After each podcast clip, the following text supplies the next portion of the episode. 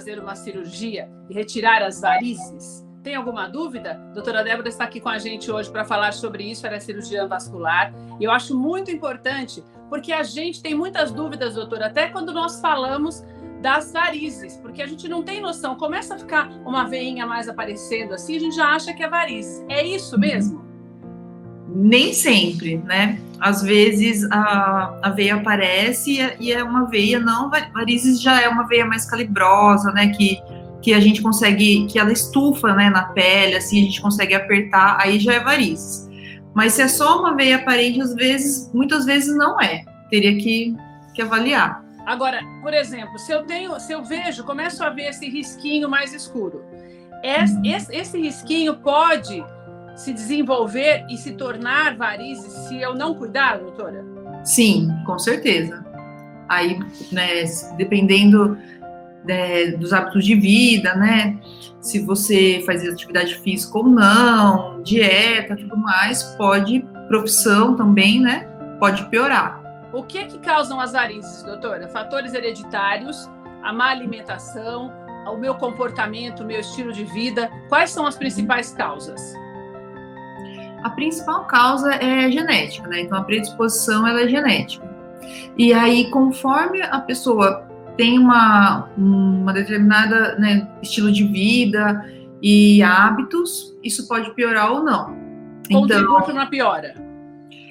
É, o que piora seria, por exemplo, o sedentarismo, né? Não fazer atividade física, sobrepeso, é uma profissão que você fica muito em pé ou muito sentado. Salto alto. Salto para varizes especificamente não tanto, né? Mas às vezes se você associar uma profissão que você fica só em pé o dia todo, aí sim, mas não é pelo salto em si. Né? Agora, doutora, existem várias técnicas hoje que são mais modernas e que têm até uma recuperação mais rápida do que a que nós víamos antigamente. Falar Sim. em cirurgia é, é apressar um pouquinho. Nós temos outros tratamentos antes de chegar até a cirurgia, ou ela é o melhor caminho quando nós já deixamos desenvolver demais, quando já tem aquela, aquela pele já bem, aquela variz bem evidentes? Né, não necessariamente, né?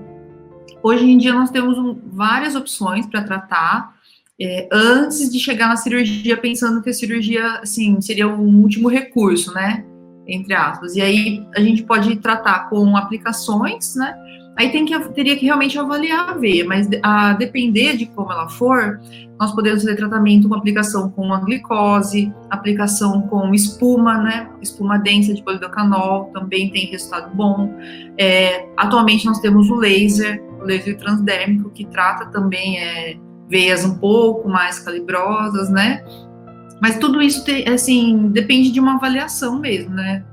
Agora, tem, tem casos extremos, doutora, onde apenas a cirurgia é que pode resolver o problema? Existem, existem casos muito extremos. É, realmente as técnicas menos invasivas elas ficam limitadas, né? E aí a gente é, abre o jogo, né, conversa com o paciente, explica que ah, muitas vezes a cirurgia seria a melhor opção. Mas são casos bem graves, assim, muito, muitos, muito tempo de doença sem tratar, né, realmente varizes muito calibrosas, com insuficiência de safena muito calibrosa, aí realmente a cirurgia acaba sendo a melhor opção. Doutora, caso. crianças e adolescentes também podem ter varizes ou a gente vai adquirindo mesmo ao longo dos anos?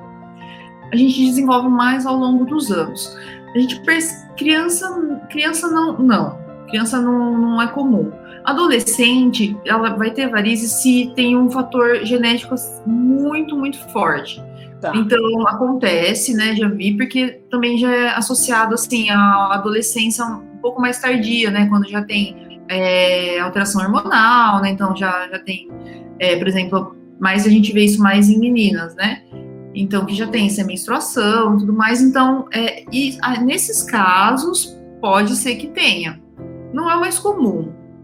Doutora, a dor é o meu sinal de alerta de que eu preciso de, de ajuda?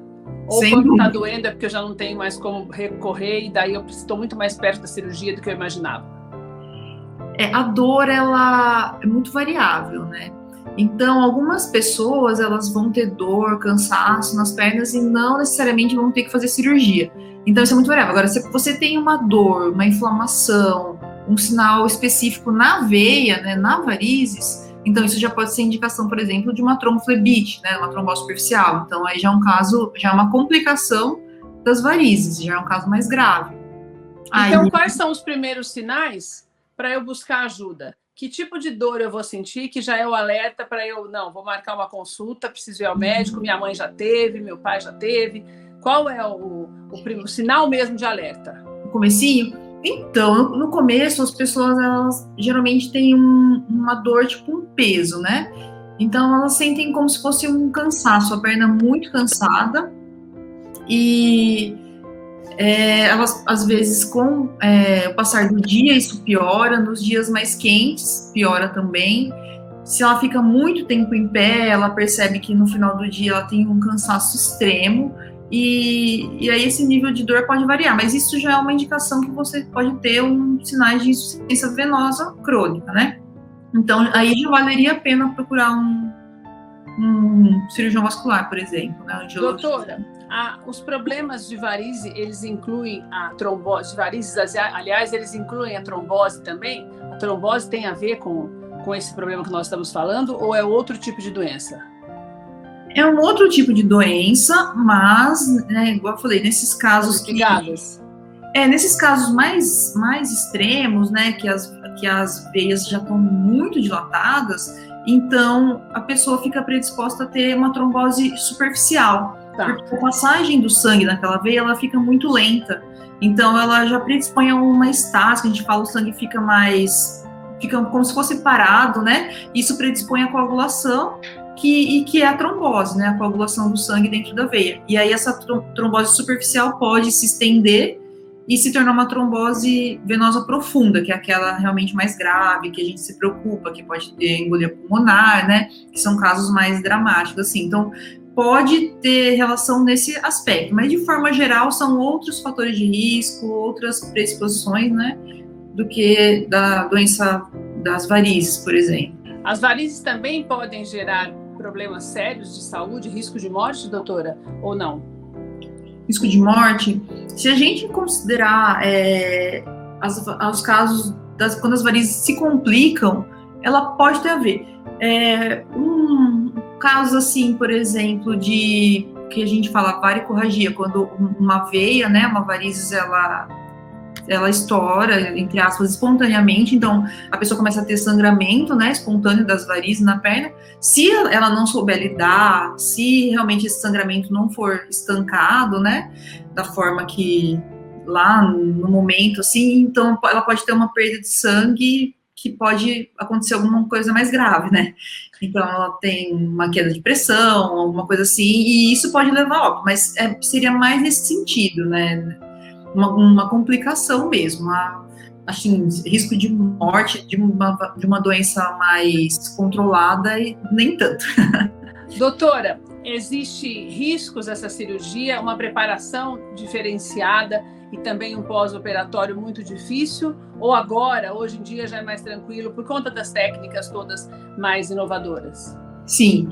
É, a cirurgia convencional, ela é mais é um, é um pós-operatório mais difícil, né? Porque ela vai envolver corte, então isso predispõe a hematoma, então os hematomas doem, né? Então, é, aí precisa de, de, um tempo maior de repouso, de cuidados tal. Se você for pensar nesses métodos mais atuais, né, envolve aplicação, espuma, o laser, aí realmente o tempo de repouso diminui bastante, né, e o retorno para as atividades é, é mais rápido, então, torna assim o processo, né, de tratar as varizes muito mais cômodo, né?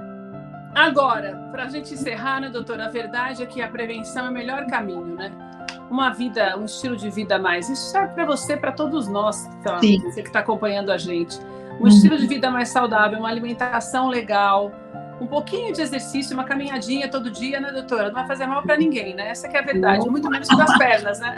Aham, uhum, sem dúvida. Doutora, obrigada. Os contatos da doutora estão aqui. Você pode procurar o seu médico de confiança. Se está em São Paulo, pode entrar em contato com ela para você ter mais informações, também marcar a tua consulta. Não se, não se esqueça de se inscrever aqui no nosso canal e também ativar as notificações para que você possa receber e sempre estar aqui conosco para ouvir as orientações dos nossos médicos. Doutora, muito obrigada, viu? Imagina, obrigada a você.